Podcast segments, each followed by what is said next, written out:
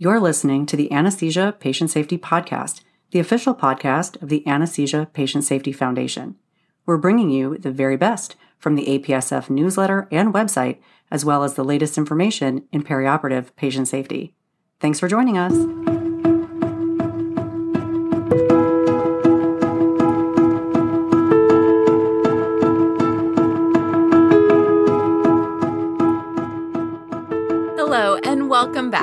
The Anesthesia Patient Safety Podcast. My name is Allie Bechtel, and I'm your host. Thank you for joining us for another show. I hope that you caught our show last week where we started talking about medication safety and look-alike vials. Plus, the APSF social media manager, Amy Pearson, provided some audio clips for some exclusive content. We are going to continue the conversation again this week. Before we dive further into today's episode, we'd like to recognize ICU Medical, a major corporate supporter of APSF. ICU Medical has generously provided unrestricted support as well as research and educational grants to further our vision that no one shall be harmed by anesthesia care. Thank you, ICU Medical. We wouldn't be able to do all that we do without you. If you are on Twitter, then I hope that you are able to check out the hashtag lookalikevials hashtag. And if not, what are you waiting for? Go check it out. This is a very important threat to patient safety. And now let's return to our review of the article written by the late Ron Litman, whose life and career had great impact in this area. It is called Important Medication Errors and Hazards reported to the ISMP National Medication Errors Reporting Program during 2021 from the June 2021 APSF newsletter. To follow along with us, head over to apsf.org and click on the newsletter heading. First one down is the current issue. Then scroll down looking into the left hand column, and the sixth one down is our featured article today. Last week, we discussed the prescribing, dispensing, and administering extended release opioids to opioid naive patients and the use of smart infusion pumps with dose error reduction systems in perioperative settings. Today, we are going to start off with a conversation about oxytocin administration. Do you work on the labor and delivery floor and take care of OB patients? Vials of oxytocin may look a lot like vials of ondansetron, including the vial size and the green cap. This has led to medication administration errors. Check out the article for a picture of these look-alike vials, and I will include a link in the show notes as well. Administration of oxytocin as a bolus may lead to uterine hyperstimulation and ultimately fetal distress, uterine rupture, and emergent cesarean section. The 2020 ISMP analysis revealed that oxytocin errors has caused maternal, fetal, and neonatal deaths. One of the associations with this medication error was the look-alike vials and label confusion. This is what that picture depicts, since the brand Pitocin vials look similar to ondansetron vials that are available from several manufacturers with similar green caps. The label confusion with oxytocin is due to 1, 10, and 30 ml oxytocin vials that display the 10 USP units per ml prominently with the total volume in the vial at the bottom of the label. So, staff thought that each vial only contained 10 units of oxytocin total in the entire vial. This resulted in reported tenfold dosing errors. Another important consideration with oxytocin ordering occurs due to the order entry, such that a search for OXY could lead to an order for oxycodone instead of oxytocin, or a search for PIT could lead to pitressin, which was a discontinued brand of vasopressin instead of pitocin. Verbal orders have been associated with similar drug name confusion, leading to errors in drug ordering. Incorrect administration of oxytocin has occurred due to incomplete labels or failure to label nurse prepared oxytocin solutions. In addition, oxytocin solution bags may be confused with a bag of crystalloid fluid or magnesium up on the OB floors. As you can see, there are a lot of considerations for safe administration of oxytocin. In order to address this situation, institutions may require five letters for a drug search in the electronic system and use only pharmacy dispensed oxytocin solution bags that are labeled and come in a standardized concentration. The next step is to make sure that the oxytocin vials, as well as the pre mixed infusions, are clearly labeled, especially the amount of drug per total volume. Barcode scanning technology should be used for stocking automatic dispensing cabinets and during any preparation and administration of oxytocin infusions. Last week, we talked about smart infusion pumps with drug error reduction systems, and this is one of the times to use that system. Anytime you are infusing an oxytocin solution. Once the infusion has been completed or discontinued, make sure to discard the infusion bag. Our next situation involves the hazards associated with positioning infusion pumps outside COVID 19 patients' rooms. This is a newer situation that has come out of special patient care situations during the COVID 19 pandemic.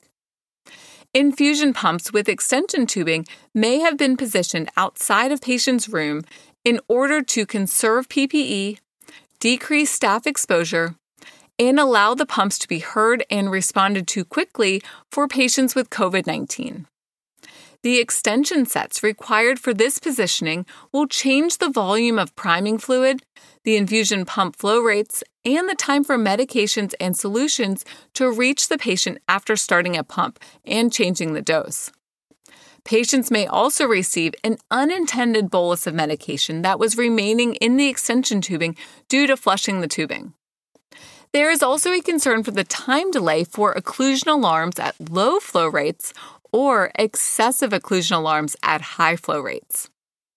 Staff also need to be mindful of the extension tubing and necessary electrical cords that are tripping hazards in the patient's room.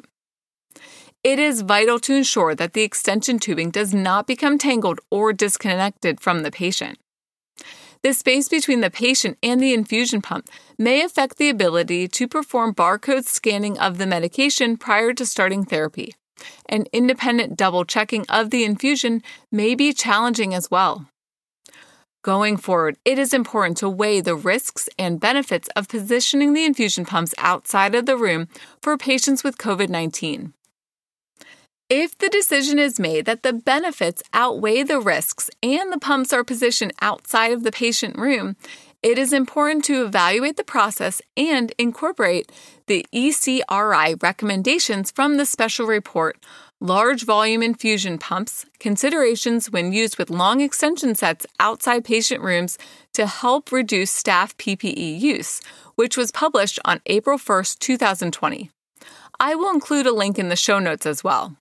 The recommendations include periodic infusion pump rounds in the hallway to verify the accuracy of the fluids and medications infusing, as well as the pump settings by the patient's nurse.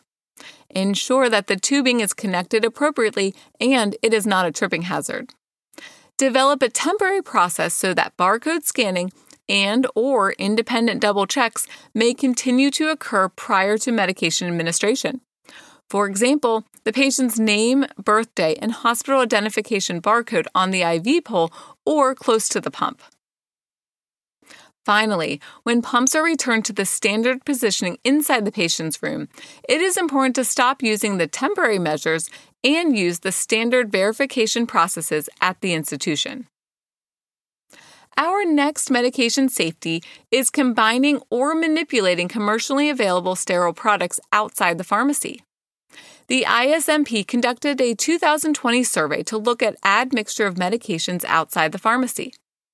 This may lead to medication errors since it is often done for emergency situations by staff without formal training, with serious procedural deviations. Sterile injectable medications prepared outside of the pharmacy include medications for IV push, intermittent infusions, IM injections, and continuous IV infusions and these medications may be prepared by nurses, physicians, and anesthesia professionals.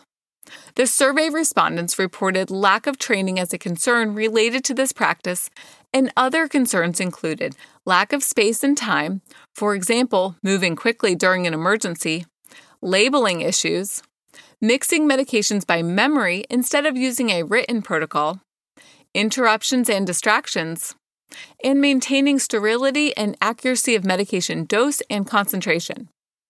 In addition, about one third of the respondents reported awareness of medication errors in the past year, especially during the preparation process. This survey provides insight into the practice of preparation of admixtures outside the pharmacy and highlights the need for institutions to limit this practice. Increased patient safety may require increased use of pharmacy and manufacturer prepared, ready to use products. I will include a link to the survey that you can use at your institution for an internal review of this practice. Does this occur at your institution? To find out, check out the survey and share with the anesthesia professionals at your institution. The results may reveal unique considerations and help you to develop a plan going forward. Improved patient safety will require reduced need and frequency for admixture outside of the pharmacy. This is an important topic, and we are going to have to check back in next year. Let's move on to the next topic, and it is wrong route errors with tranexamic acid, which has occurred with intraspinal injection rather than intravenous injection. The APSF published a notice about this in September 2020 after this safety threat reached the level of the National Alert Network. This is the only medication error that was on the ISMP 2019 list of top 10 medication errors and hazards as well. This is such an important topic right now because we do not want to see this on the list for 2021, especially since accidental intraspinal injection of tranexamic acid can cause serious complications with a 50% mortality rate. The situation occurs when tranexamic acid is injected into the intraspinal space instead of the local anesthesia medication. This is once again associated with look-alike vials, since bupivacaine, ropivacaine, and tranexamic acid may be in similar size vials with the same blue cap color. There are pictures in the article that you should check out. Plus, when the vials are positioned upright in the medication drawer, it is impossible to notice the difference from the cap color. Recently, the FDA reported that it will examine the tranexamic acid labeling to highlight the IV route only for administration and add a risk of wrong route administration errors to the warning. What can we do right now to improve patient safety and prevent this deadly error? Healthcare professionals may need to purchase these medications from different manufacturers with different vials and caps or in alternative preparations, including pre-mixed bags or pharmacy prepared syringes or infusions. Tranexamic acid is available in a premixed bag of 1 gram in 100 mLs. Or the pharmacy may be able to prepare a mini bag of tranexamic acid for administration so that it does not need to be drawn up out of a vial. Do not store the vials upright in a drawer since the vial labels should always be visible.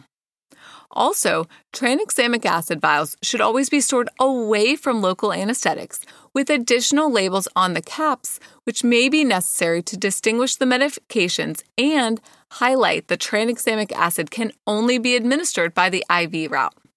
This is the time to use the barcode scanning before dispensing and administration of these drugs. Finally, the NRFit syringes and connectors may be used for local anesthetics to administer for spinal or epidurals and help to prevent IV medications from being administered via the intraspinal route. The 2020 list of common medication errors from the ISMP highlights important patient safety threats. We need to remain vigilant anytime we administer medications to help keep patients safe during anesthesia care. Consider implementing some of the strategies that we discussed last week and today to help keep your patients safe.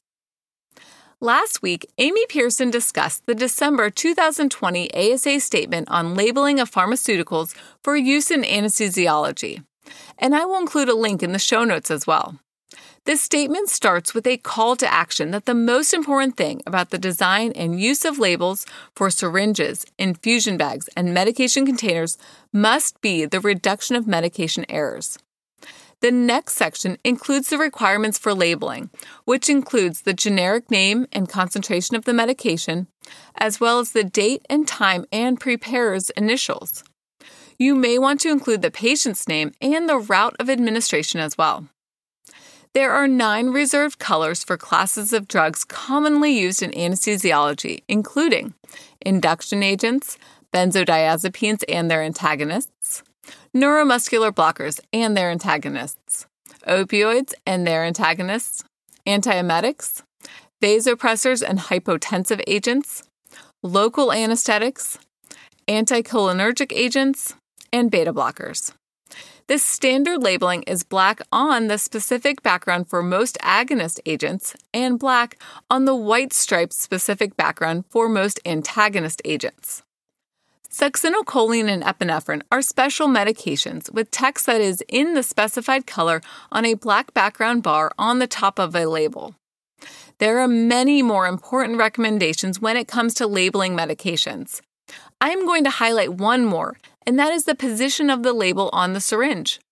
When syringe labels are placed incorrectly, they may be difficult to see or read and can lead to a syringe swap or administration dose drug error. The recommended label placement should be directly below the gradation lines so that the scale, medication name, concentration, and dose are all easy to see and read during administration of the medication.